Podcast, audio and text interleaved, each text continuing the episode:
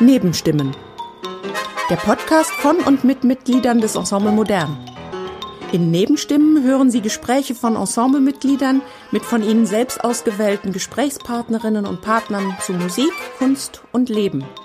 Erfahren Sie, woran die Musikerinnen und Musiker gerade arbeiten und was sie persönlich beschäftigt. Hallo, mein Name ist Jan Bossier, ich bin der Klarinettist vom Ensemble Modern. Vor mir habe ich Florian Weber. Er nennt sich ein Pianist, habe ich gerade erfahren, und nicht ein Jazzpianist, so ist er bei uns angekündigt.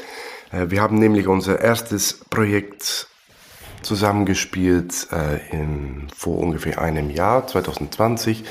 Florian, du hast den Belmont-Preis bekommen. Das heißt offiziell den Preis für zeitgenössische Musik, aber da steht auch, deswegen äh, wiederhole ich es nochmal, in der Jazzmusik ein großer Neuerer bist du. Und Teil vom Preis war offenbar, dass du dir ähm, Leute aussuchen konntest, um bei der Preisverleihung das Konzert zu spielen. Und du hast uns das Ensemble Modern ausgesucht. Dankeschön. Und jetzt möchte ich von dir gerne, gerne, wissen. Äh, es war ein Herzenswunsch. Ja, ja ganz offenbar. Super. Ähm, und natürlich liegt denn da unsere Faszination Du verbindest offenbar verschiedene Welten. Du hast es eben schon gesagt, kurz vor dem Gespräch, du möchtest nicht als Jazzpianist bezeichnet werden. Das finde ich super. Du passt offenbar nicht in irgendeine Schublade. Und das verbindest du, diesen Hintergrund, mit neuer Musik. Und wir machen hier im Ensemble, im Ensemble Modern ähm, eigentlich nur neue Musik. Wie ist das für dich gelaufen? Hast du da eine Verbindung gefunden? Ja, also ich finde das sehr spannend, immer die Außensicht zu hören. Okay, das, wir machen neue Musik, da ist die klassische Musik, da ist der Jazz. Für mich ist es eher so, dass ich einfach die Musik mache, mit der ich mich verbinde, gerne, wo ich das Gefühl habe, da empfinde ich Freiheit und also spielerische Freiheit und da empfinde ich eine Verbindung mit Musikerinnen und mit Menschen und diese Verbindung fühle ich in einer Musik, die äh, wir zum Beispiel jetzt machen, eine Musik, die äh, die Freiheiten mit sich bringt, Verbindungen einzugehen, Verbindungen aufzubauen. Und für mich hat diese Musik nicht unbedingt eine Betitelung oder eine Box wie neue Musik oder Jazz, sondern es ist eher eine Welt, in der ich mich zu Hause fühle und in der ich andere gerne zu Hause und willkommen heißen möchte. Ja, das heißt, äh, es, ja, wie du selber sagst, ne, es geht nicht um einen bestimmten Stil. Das höre ich so oft, äh, fällt mir jetzt ein von Konzertveranstaltern. Ja, du passt nicht in eine Schublade, weil die haben ja immer, das muss neue Musik sein, das ist Jazz, das ist Weltmusik, das ist Klassik. Mhm. Und ähm, Genau, das fasziniert mich auch, dass, dass man dich nicht ähm, in einen Käfig einsperren kann mit, mit einem Stil. Und jetzt muss ich natürlich denken, das Konzert, ähm, was wir letztes Jahr gemacht haben, das wiederholen wir jetzt. Heute Abend machen wir einen Stream für das ähm, für Herrenhausen Kunstfestspiele. Ähm, wie gesagt, dasselbe Programm. Und da habe ich jetzt natürlich schon die Erfahrung gemacht mit dir. Du kommst zu uns und wir kannten dich nicht, du kennst uns nicht und ist ein bisschen abtasten. Und mhm. wir, wir improvisieren ganz viel. Aber du hattest, ähm, sagen wir mal, eine Struktur. Ja, das ist aufgeteilt in elf Nummern, glaube ich. Und sagen wir mal so, von, aus meiner Sicht, die Proben waren nicht die aktivsten. ja, wir kennen ja andere Projekte, wo ein Dirigent ganz heftig äh, redet oder was auch immer, ein bisschen abtasten. Wie meinst du ganz heftig redest? Was hast, hast du da für Erfahrungen? Das interessiert mich, weil ja, das ich die Situation nicht, nicht so oft erlebt habe. Ja, wenn, wenn zum Beispiel ähm, in einer klassischen Situation Dirigent mit Ensemble. Der Dirigent hat sich vor, was vorgenommen, der, hat, äh, der weiß ganz genau, wie er ein Stück ähm, gestalten möchte und redet viel drüber. Wir haben das nicht gemacht, du und, und, und wir. Wir haben was vorgeschlagen. Es wird viel improvisiert. Das geht, das oder vielleicht kannst du da eine Trompete was machen und so weiter. Alle Möglichkeiten abgetastet. Und dann kamen wir äh, in den Boulez-Saal in Berlin, da haben wir das Konzert gespielt und das war also elf Bühnentiere einfach ja. zusammenkamen und das war für mich eigentlich ein Highlight von 2020. Es war so eine Entladung von Energie, so viele gute Sachen, die zusammenkamen. Und da wollte ich endlich eigentlich hin. Das ist eine Kombination gewesen von neuer Musik und doch ziemlich viel Jazz. Mhm. Und für mich war das eine neue Welt. Mhm.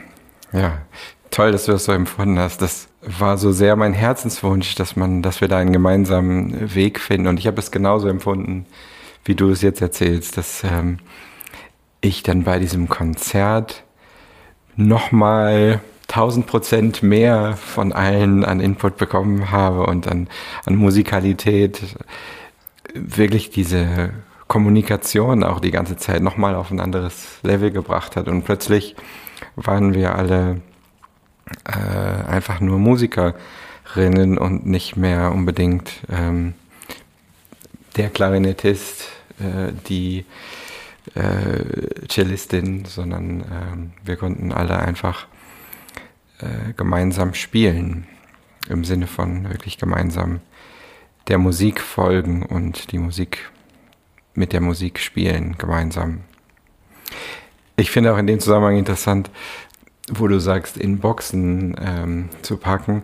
Ähm, das erlebt man auch oft bei Festivals, finde ich, dass man, ähm, obwohl wir ja immer bestrebt sind, äh, nach Offenheit, ähm, in die größere Offenheit uns zu entwickeln, immer doch wieder auch nach Nationalitäten unterteilt wird. Das ist der Klarinettist, der kommt aus so und so. Und ich finde gerade die Musik hat da die Gelegenheit, äh, das zu überbrücken. Und äh, eben das ist ein Aspekt von unserem Leben, aber auf gar keinen Fall der entscheidende, sondern wenn wir zusammenkommen, dann sind wir einfach nur Musiker.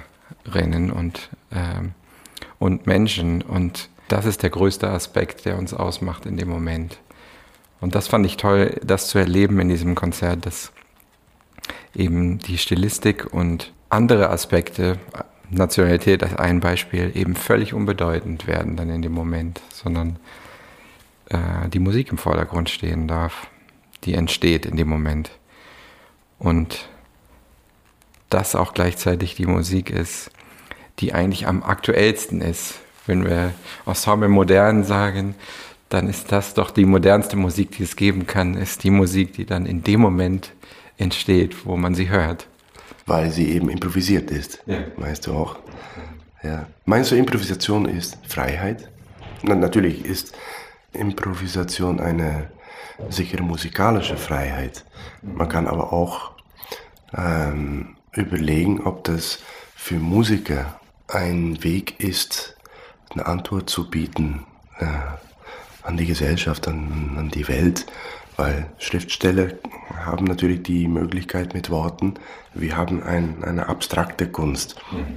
Und ich überlege auch oft, wie kann ich mit, mit meiner Musik, mit meinen Programmen äh, ja, irgendwie eine Antwort bieten, einen Kommentar liefern. Und ich glaube, also Freiheit ist ein Thema, was, was immer wieder wichtig ist. Ähm, in der Gesellschaft meine ich jetzt. Und wir als Musiker können vielleicht auch zeigen, ja, guck mal, Improvisation ist dann unser abstrakter Aspekt mhm. von, von der Freiheit. Da hätte ich zwei Fragen für dich. Die eine ist, hm, weil ich höre, wenn du in deinem Quartett spielst, äh, höre ich auch ganz viel in dem wahrscheinlich eher aufgeschriebenen Teilen. Also ich nehme an, ihr habt Improvisation und aufgeschriebene Teile. Ähm, dass in den, auch in den aufgeschriebenen Teilen du dir sehr viel Freiheit nimmst in der Interpretation in dem Moment. Also ich glaube, nicht nur Improvisation kann Freiheit sein, sondern also da höre ich eine große Freiheit auch in der Interpretation. Ja, das in dem ist, Moment. Das ist natürlich absolut so. Bin mir aber auch ziemlich sicher, dass es nicht nur bei, dem, bei der Musik ist in meinem Quartett. Ich glaube, das soll man überall. Also ich spiele auch viel Klassik.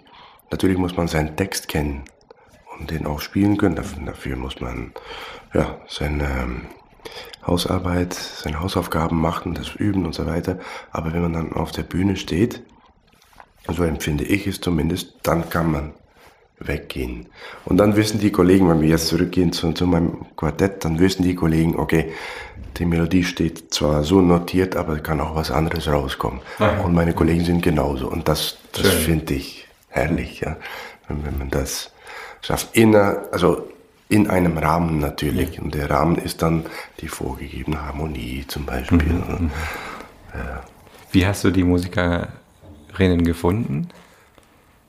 Angefangen habe ich eigentlich ähm, damals, ähm, ach, ich, ich, bin ja Klarinettist, also es ist äh, irgendwie normal, glaube ich, dass wir uns auch für Klezmermusik ähm, interessieren, weil das eben in der Musik oft, äh, in der Klezmermusik oft vorkommt, dass der Klarinettist spielt und so. Mhm. Also habe ich da, ich habe mich ein bisschen mit ähm, Traditionals beschäftigt, aber ich habe dann schnell verstanden, dass ich nicht der nächste Klarinettist sein will, der die Traditionals runterspielt. Also habe ich dann angefangen, meine Musik zu schreiben. Und das hört man natürlich noch, die, die, die Technik, die in der Folkmusik vorkommt, die ist da, da drin. Und dann habe ich mir Leute gesucht, die auch so unterwegs sind.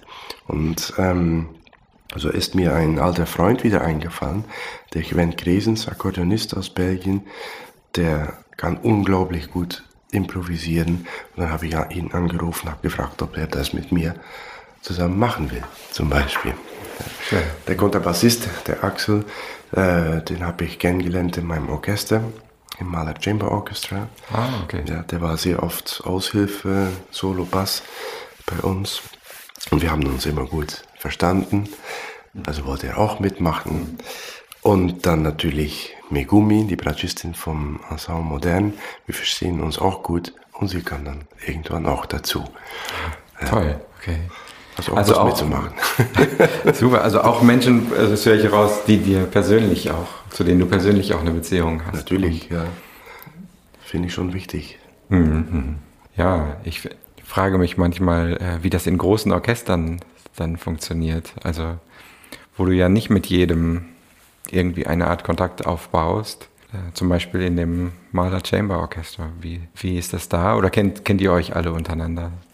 Wenn wir jetzt vom Mahler Chamber Orchestra sprechen, ähm, sagen wir tatsächlich oft von uns, wir sind eine große Familie. Ah, schön. Ja. Das ist natürlich toll. Ja.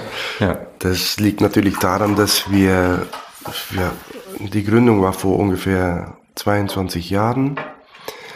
Wir sind immer unterwegs also immer in Hotels.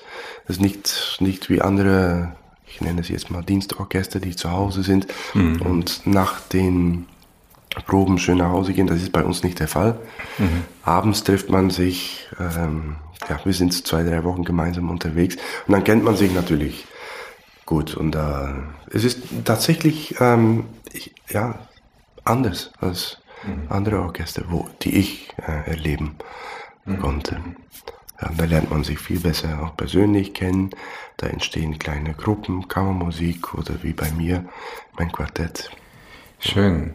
Weil was ich immer ein bisschen schwierig finde in Orchestern oh, und was ich gerade jetzt auch toll finde an unserem Projekt, dass es ähm, Hierarchien gibt, doch von erstem Stimmführer oder ähm, erste Geige oder wer sitzt vorne am ersten Pult und das hört sich an wie eine Familie, hört sich ja schon so an, okay, es gibt eine sehr flache Hierarchie. Und ähm, daran war ich auch besonders interessiert, weil mich das auch äh, an der Improvisation besonders reizt, dass es diese flache Hierarchie gibt. Und äh, da finde ich, wird die Musik auch wieder gesellschaftlich noch relevanter, äh, wenn ich sage, okay, wir ähm, führen hier beispielhaft äh, vor, auch wie Menschen zusammen Musik machen können, zusammen leben, ohne dass es unbedingt eine ganz klare Hierarchie gibt oder geben muss, wo zwar so Führungspositionen eingenommen werden, wie bei, wie bei unseren Stücken, wo das mal klar wird, aber wo das auch wieder abgegeben wird zu jeder Zeit. Und da finde ich, da ist ein sehr starker Link zu einer gesellschaftlichen Relevanz dieser Musik und auch der Improvisation. Um nochmal zurückzukommen auf die Freiheit der Improvisation. Ah, du hast gerade was sehr Wichtiges angesprochen, flache Hierarchie. Für mich, also wenn, wenn ich sagen müsste, was ist das Wichtigste beim Musizieren, dann ist es wahrscheinlich äh, Zuhören. Hm. Zuhören und das ja. bedeutet dann natürlich viel mehr. Das heißt, äh, du hörst, was dir angeboten wird, du reagierst darauf und das ist hm. heute anders als gestern. Hm. Also wenn Hierarchie bedeutet, dass jeder mal die Hauptrolle übernimmt, aber dann wieder abgibt, dann ist es fantastisch. Mhm. Die Basis von aller Musik ist für mich äh, Kammermusik. Kammermusik mhm. alles denken. Ah. Ja, zuhören, etwas anbieten, zurückgeben. Äh, nie, ja. ich bin der Chef oder so. genau. genau, das finde ich immer sehr befremdlich, wenn sowas passiert. Genau, wenn Leute sehr stark reinkommen und ähm, äh, deswegen hatte ich vorhin auch gefragt nach der Situation mit dem Dirigenten, der reinkommt und dann sehr klare Vorstellungen hat, weil ich kann mir das gar nicht vorstellen, beziehungsweise ich habe mich, glaube ich, absichtlich diesen Situationen bisher entzogen, um ähm, dem nicht äh, begegnen äh, zu müssen. Aber, aber das Zuhören finde ich sehr interessant. Das schreibst du ja auch auf deiner Webseite. Ich versuche mich immer mehr reinzudenken in was eigentlich Zuhören alles bedeutet weil es bedeutet ja auch erstmal ein, eine Grundeinstellung von das, was vielleicht der andere sagt, ist vielleicht erstmal viel wichtiger als das, was ich selber äh, sage. Das sind sehr eine Lebenseinstellung eigentlich, ne? sich zurückzunehmen und zu warten. Was uns dazu bringt, ähm, mal auszusprechen, dass ein großer Teil von Improvisation Stille sein kann. Hm. Ja. ja bei Improvisieren wird, wird schnell zu viel gespielt, zu hektisch, ja. zu viele ja. Noten, ja. wo weniger Töne vielleicht mehr sagen können mhm. oder erstmal zuhören. Mhm. Da muss ich jetzt gerade aus dem Nähkästchen plaudern, weil ich habe äh, vor ungefähr 14 Tagen ein Telefonat gehabt ähm, mit dem Chef von dem Label ECM, mit dem ich gerade ein neues Projekt vorbereite ähm, Manfred Eicher und äh, der sagte an, in diesem Telefonat zu mir diesen legendären Satz, finde ich auch für sein Label sinnbildlich natürlich, aber ein Satz, der mir mich, glaube ich, ab jetzt sehr viel begleiten wird. Er meinte, äh, man muss eine Musik schaffen, in der man den Musikern auch die Gelegenheit gibt, nicht zu spielen. Und das sagt er mitten in der Corona-Zeit. Hat natürlich eine gewisse Ironie zu dieser Zeit, aber ich finde es unabhängig von Corona, finde ich es äh, einen tollen Satz oder passt vielleicht sehr gut zu dem, was du gerade gesagt hast. Ähm, ich habe mir dein neues Album angehört, Lucent Waters, weil wir so ja. über Improvisation reden und da hast du auch was ähm, dazu gesagt. Du hast dir die Leute, die Partner ausgesucht, weil die alle eine andere Herangehensweise vom Improvisieren haben. Hm. Du hast die extra so aus, ausgesucht. Ja. Sagst du. Ja. Ich finde auch, dass, dass man das hört. Ähm, also ich kann mich jetzt nicht mehr an die, an die Titel erinnern, aber es gab ähm, äh, Stellen, wo es, wo jede ähm, Bindung zum, sage ich jetzt mal, klassischen Jazz weg ist. Keine, keine konservativen äh, Verbindungen mehr. Es gibt keinen Impuls im Schlagzeug, keine harmonische Impuls im, im Bass zum Beispiel. Hm. Und das, äh, fürs Publikum fängt man an äh, zu schweben. Ich, ich habe den, den, den Halt verloren. Das, das finde ich genial. Und plötzlich fängt sich dann natürlich alles mhm. in, in einem Punkt äh, da merkt man, okay, es gab eine Struktur, das und das ist abgesprochen. Mhm. Aber das, das, das, fand, ich, fand ich herrlich.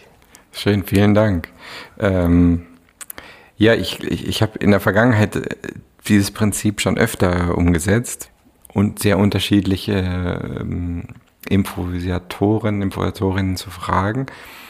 Ähm, das ging oft einher mit Musikerinnen aus verschiedenen Ländern auch. Und äh, zum Beispiel davor äh, hatte ich einen Schlagzeuger, der äh, sehr stark durch die indische Musik geprägt ist, mit einem Bassisten, der sehr stark durch die ähm, westamerikanische Musik geprägt ist und davor hatte ich eine Gruppe, äh, die hatte einen israelischen Schlagzeuger. Das ging äh, dann auch sehr viel von der israelischen Folklore aus. Also mich hat das immer besonders interessiert, wenn ich zurückschaue. In dem Moment habe ich tatsächlich das nicht so bewusst entschieden, glaube ich. Aber wenn ich jetzt zurückschaue, dann sehe ich, dass mich das offensichtlich immer am meisten gereizt hat, auch äh, sehr unterschiedliche Menschen zusammenzubringen, vielleicht auch um zu gucken, was passiert dann. Oder ich gerade den Moment dann interessant finde, was dann geschieht. Und das habe ich aber auch hier das Gefühl in diesem Ja, das wollte ich gerade sagen. Ja. Das, da gibt es so unterschiedliche musikalische Sozialisationen, so unterschiedliche Charaktere, gerade jetzt was auch Improvisationen anbelangt, äh, Spielkultur und Klang. Äh, das finde ich sehr, sehr spannend. Empfindest du auch so? Ja, absolut. Hm. Ist doch normal. Hm? Jeder hat seinen eigenen Charakter. Und vorhin haben wir über Nationalitäten gesprochen. Tatsächlich ähm, finde ich das auch überhaupt nicht wichtig. Also, also Ja. Zumindest steht es nicht im Vordergrund. Wer, Wo kommt äh, dieser Mensch jetzt her? Aber natürlich, jeder ähm, hat einen, einen kulturellen Hintergrund, der dann wieder anders ist. Und so äußert sich das dann. Und hier auch im Ensemble Modern haben wir natürlich Menschen, die von überall herkommen und dazu natürlich die ähm, verschiedenen Charaktere. Und wie du sagst, das merkt man äh, absolut in, äh, in der Impro. Ja. Ähm, und in den Proben haben wir auch gesehen, ah ja, jetzt hab, hab ich dann Solo, jetzt hast du ein Solo. Und wenn man das öfter probt, gehen bestimmte Soli dann in eine bestimmte Richtung auch. Man weiß, okay, da brauchen wir etwas mehr Aktivität, auf der anderen Seite dann etwas weniger. Also das, das nehmen dann auch die, die Leute, die das, ähm, ja, wie soll ich das sagen, wo es besser zu dem Charakter passt. Ja? Also so empfinde ich das. Ja. Ich habe äh, gemerkt, dass auch ähm, Zuhören erfordert vielleicht auch eine Menge Vertrauen in die Menschen um einen herum. Also, wenn ich zuhöre, dann bin ich ja ganz offen für das, was mir entgegenkommt oder mir gegenübergestellt wird oder mir angeboten wird. Du bist auch hier in dem Ensemble, weil du dem auch vertraust, wahrscheinlich, oder? Dass es irgendwie eine musikalische, einen musikalischen Zusammenhalt. Ja, das muss aber Gibt. auch wachsen. Auch Mhm. das ist selbst- selbstverständlich.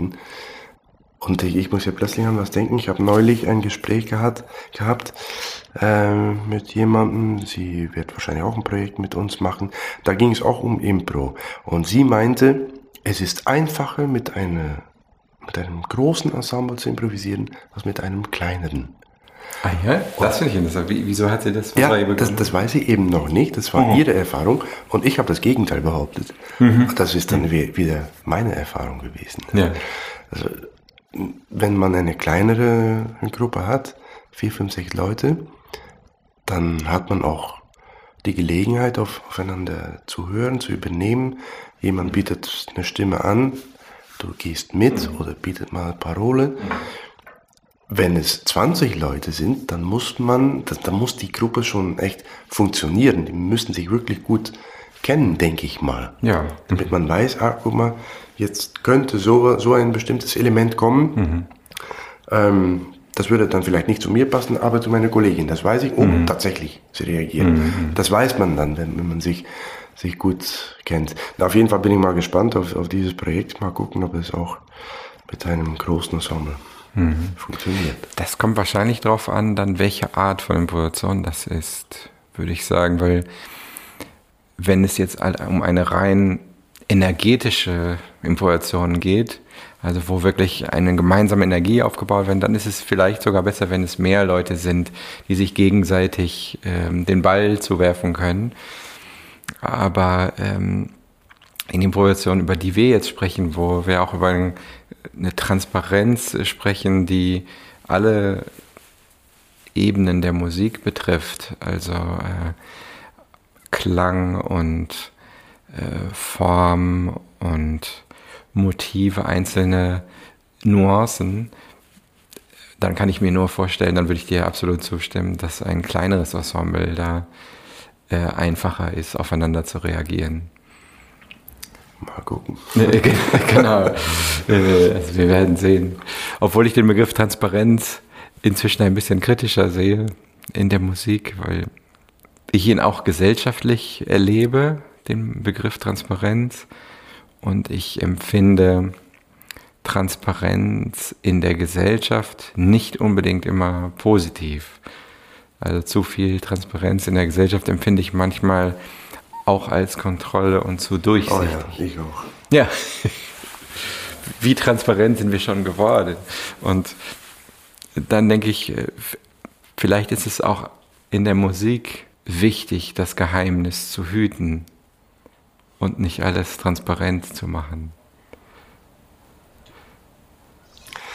Übrigens, das Stück, was wir, oder das ganze Programm, das wir jetzt heute Abend spielen, ähm, an der Basis liegt Arnold Schönberg. Ja. Die Basis der neuen Musik überhaupt, 20. Jahrhundert. Aber was ich nicht wusste, ist, dass der ein, ein Schachspiel entworfen hatte. Ja. Koalitionsschach. Und ich habe jetzt auch gerade erfahren dürfen, dass du ein begeisterter Schachspieler bist. Sehr begeistert, fast manchmal zu begeistert. es ist schwer, mich manchmal davon loszureißen. Ja, das kenne ich. Also hätten wir das früher gewusst, hätten wir ein Schachbrett mitbringen Das nächste Mal bringst du Nächstes Mal. auf jeden Fall ein Brett mit.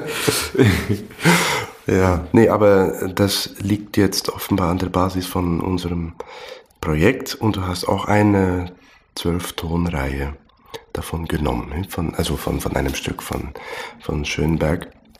Und das ist dann eine Reihe, die nimmst du für, für dich. Und jeder von uns hat dann auch eine eigene Zwölftonreihe komponiert. Und das ist dann die Basis, ähm, ja, worauf wir improvisieren oder eine strukturierte, strukturierte Impro ähm, festgelegt haben. Ja, ja, ich finde das äh, spannend, dass äh, damit und jetzt heute haben wir ja neue äh, Zwölftonreihen auch dabei, weil wir neue Spieler äh, auch dabei haben. Ich finde dann interessant dabei, dass sich das Stück wieder verändert. Das heißt, dass es ein, ein lebendes Stück ist. Wenn ähm, äh, ein Ensemble, das in 100 Jahren spielt und äh, ihre eigenen Zwölftonreihen äh, dazu komponiert, wird es wieder anders klingen. Und äh, das finde ich spannend, ein, ein gemeinsames äh, Werk zu schaffen, was sich mit der Zeit aktualisiert und äh, was sich immer wieder erneuert. Das war eine Idee und die andere, dass wir alle beteiligt sind an dem, was passiert. Dass, dass eben nicht das passiert, wieder wegen der Hierarchie, sagen, das ist nicht passiert, ich bringe jetzt ausschließlich die, eine Komposition mit, dann wird die genauso gespielt. Das wird jetzt genauso gemacht, wie es da steht, sondern dass wir alle Teil des kreativen Prozesses werden. Das hast du gestern auch in der Probe gesagt, die Musik soll immer lebendig bleiben. ja, das fand ich eine sehr richtige Aussage. Es muss immer im Moment äh, ja, produziert werden. Jetzt muss ich an meinen Vater denken. Mein Vater ist der ähm, äh, Skulpteur und er hatte. Ach, ja, okay. der was für immer, Skulptur? Der hat immer mit Holz gearbeitet, ganz große Skulpturen aus Holz. Aber er sagte immer, dass er die Musik noch ja, irgendwie wertvoller schätzt. Genau aus diesem Grund, dass es lebendig ist, dass es im Moment entsteht. Und er hat alles in seinem Atelier gemacht und natürlich ganz viel Arbeit steckt dahinter und auch die, die Idee und Konzept, keine Frage. Äh, aber was man vor Ort auf einer Bühne im Moment kreiert, war für ihn immer ja, ein Highlight. Und morgen ist dasselbe Stück wieder anders. Ja. Muss ich jetzt dran denken. Warum hat er mit Holz gearbeitet? Was war. Oh. Ja, ich muss ihn mal fragen. Das war einfach ein, ein Material, das Ja, ihn das angesprochen hat. Wo, Ja, der hat nie mit äh, Metall arbeiten wollen, auch wieder aus dem Grund, dass Holz lebt. Und auch vergänglich ist. Das finde ich ja, Ja. das hat ja eine, eine, eine Endwertzeit sozusagen, eine Verfall, ein Verfallsdatum, die Kunst äh, am Holz, würde ich sagen. Stimmt? Das finde ich schon sehr spannend, dass jemand, weil sonst, also gerade dieses, wir schaffen ein Kunstwerk für die Ewigkeit, so ist ähm, für mich immer sehr befremdlich gewesen, aber deswegen, das kann ich gut nachvollziehen. Jemand, e- eine vergängliche Kunst, ja, wie wir sie auch in der Musik ja machen, die ist zwar in dem Moment da, die ist aber auch unglaublich vergänglich. Ne, der- in dem Konzert. Ein, Ja, das stimmt. finde ich äh, ein- einen tollen Zugang, auch diese Vergänglichkeit als, als Teil zu akzeptieren. Da interpretiere ich jetzt vielleicht viel zu viel rein über die Kunst deines Vaters, die ich noch nie gesehen habe, aber äh, ich finde einfach den Ansatz äh, interessant, im Gegensatz zu, okay, wir machen etwas aus Stein oder Stahl, was sagen erstmal für eine lange Zeit existiert. Ja, auch schön natürlich. Ja. Ist mir dazu eingefallen. Eine Lebendigkeit der, der Kunst. Ja. Es ist übrigens auch seinetwegen, dass ich angefangen habe mit neuer Musik, damals schon als ganz kleiner Junge. Weil ich bin natürlich aufgewachsen in, in einer Welt der neuen Kunst. Und dann habe ich eben Klarinette gespielt, das war mein Medium. Und wegen die, ja, dieser Ausstellung, die ich immer sehen konnte, ähm, in allen möglichen Museen, bin ich so zur neuen Musik gekommen. Ah, okay. Ähm, weil bei diesen Ausstellungen dann auch neue Musik in irgendeiner Form eine Rolle spielt. nee, nicht, nicht so, nur dass, dass das Neue mich immer begeistert hat. Ich war immer, ich glaube, das hat schon einen wichtigen Einfluss auf, auf mich gehabt, dass ich immer neugierig war, was, dass es nicht, nicht äh, aufhört. Ja, wir haben jetzt Musik, aufgeschriebene Musik, aber da hört es nicht auf. Ja. Und das ist, äh, ja, ob es jetzt plastische Kunst ist oder, oder Musik, abstrakt oder, oder Theater, immer, immer suchen, was ist noch möglich. Ja. Das hat mich immer begeistert, die Neugier. Die Neugier finde ich ein, einen ganz wichtigen Aspekt äh, und ich glaube, den findet man in, in vielen ähm, Menschen, die sich gerade mit Kunst beschäftigen. Sie bedeutet etwas für das ganze Leben, ne, für die Entwicklung des Lebens, aber sie bedeutet auch etwas für den Moment, ne, dass ich ja gierig bleibe oder mich eine Sehnsucht habe nach, nach Neuem und äh, ohne das Alte zu äh, vergessen oder nicht zu respektieren, finde ich immer wichtig dazu zu sagen. So, ne, du spielst ja Klarinette, was ein äh, relativ äh, ein Instrument ist, was es schon lang, länger gibt, jedenfalls in der, in der klassischen Musikgeschichte. Also es hat eine Verbindung dazu, aber du bist gleichzeitig neugierig. Ich finde, das ist unsere Aufgabe als Künstler. Wir können nicht immer das spielen, also jetzt bei der Musik zu bleiben, spielen, was es schon seit 200 Jahren gibt. Das ist schön. Ich mache es auch, ich brauche das auch. Aber es geht viel weiter. Übrigens habe ich äh, mich immer sehr für äh, historische Aufführungspraxis interessiert. Wenn man dann die Klassik macht, wie ist es im Kopf vom Komponisten entstanden? Ah, Und dann lande ich immer gerne bei der Diskussion bei Beethoven, der natürlich am Klavier ganz viel experimentiert hat. Ja, mhm. Und ähm, Er war Improvisationskünstler, wirklich in Wien mehr bekannt, weiß man jetzt aus Forschung, mehr bekannt für seine Improvisation eigentlich als für seine Komposition äh, in seiner Zeit. Ja. Ja, ich finde das, ja, das ist ein, das muss ein Komponist gewesen sein, der alles immer erforscht hat, eine neue Technik, das Instrument wurde dann äh, weiterentwickelt, neue Möglichkeiten und er hat das natürlich in seine Musik äh, eingearbeitet. Heute aber kennen wir jedes Stück äh, so gut, dass wir das vergessen, diesen neuen Aspekt und wir spielen es einfach runter. Also manche von uns. Und ich finde es Das kann gut passieren. ja, also deswegen habe ich das immer wichtig gefunden, diese historische Aufführungspraxis, mich damit zu beschäftigen. Ich selber habe keine alte Klarinette gespielt, aber ich äh, bin so natürlich ganz, äh, ich habe mich sehr vertieft in den, in den Stil. Und auch in unserem Orchester haben wir uns sehr intensiv damit beschäftigt. Aber da hört es dann nicht auf. Ich brauche dann die, ja, den, Gegenpol, die neue Musik. Ah, ja. Was heute geschrieben wird, was heute als Antwort geboten wird, welche Techniken wir wie heute haben, um das einzubeziehen in die Musik. Da ist vielleicht eine schöne Brücke zu dem Schachspiel zurück, weil ähm, äh, Schönberg ja auch hingegangen ist und hat das Schachspiel, das ursprüngliche Schachspiel offensichtlich sehr gut gekannt, hat sich beschäftigt mit den traditionellen Verhältnissen, warum genau diese Figuren, warum genau dieses Schachbrett, warum genau diese Verhältnisse und dieser Aufbau. Hat sich also sehr gut mit der Tradition beschäftigt, genau wie er das auch in der Musik gemacht hat, und hat dann gesagt, das war interessant und spannend. Jetzt mache ich aber was völlig Neues und breche damit komplett. Ne, breche das komplett auf und hat gesagt, dieses jahrtausendalte Spiel, Schach, ist toll, dass das gespielt wird. Ich denke mir jetzt dazu was Neues aus. Eigentlich, eigentlich genau das, was er auch in der Musik gemacht hat. Und hat dann neue Verhältnisse, hat plötzlich vier Gruppen genau, ja. äh, kreiert statt nur zwei. Ähm, was auch wieder einen interessanten Hintergrund hat, weil er fand es wichtig, dass es nicht so sehr um Opposition geht wie beim ursprünglichen Schach, da wo sich Schwarz und Weiß gegenüberstehen, sondern dass es um Koalition geht im Sinne von zwei ähm, verbünden sich und dieser Aspekt war für ihn viel wichtiger als das Gegeneinander. Also äh, dieses Schachspiel zu nehmen ist eigentlich gedanklich weiterzuentwickeln und vielleicht Ideen äh, die er da drin gefunden hat, äh, weiterzuentwickeln und neu zu denken. Das äh, finde ich spannend und zeigt für mich eine Lebenseinstellung von auch wieder Neugier mhm. und aber auch einen Bezug zu dem äh, zu der Tradition. Das ist dann das Koalitionsschach. Hm? Ja. ja. Hast du es mal aufgebaut so? Ja, ich habe es auch gespielt. Ja? Mhm.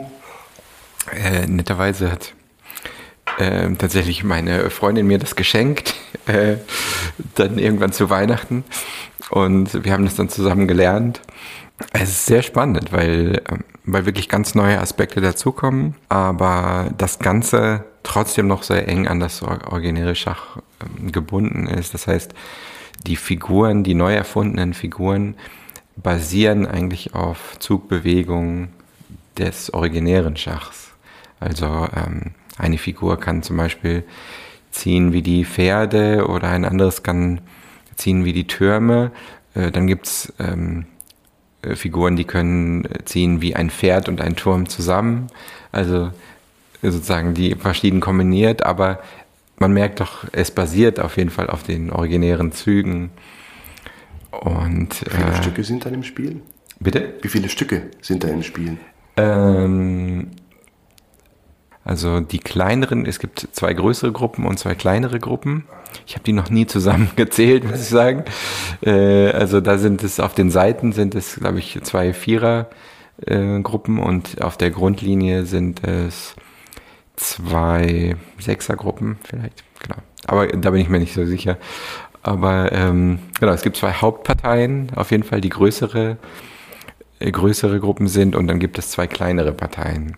Genau wie wir es jetzt auch ich habe dann versucht, diese Verhältnisse ziemlich genau zu übertragen auf die Gruppen, in denen wir jetzt spielen. Das heißt, bei uns gibt es auch zwei größere Parteien, zwei Dreierparteien äh, mit drei Instrumenten und zwei Zweierparteien. Äh, das ist bei uns dann jeweils Schlagzeug mit äh, Posaune und Schlagzeug mit Trompete.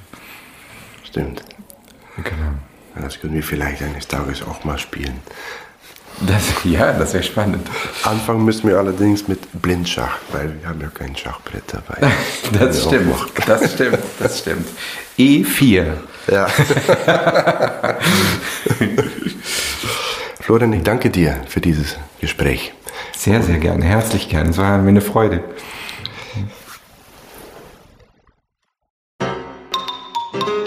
Das war Nebenstimmen, der Podcast von und mit Mitgliedern des Ensemble Modern.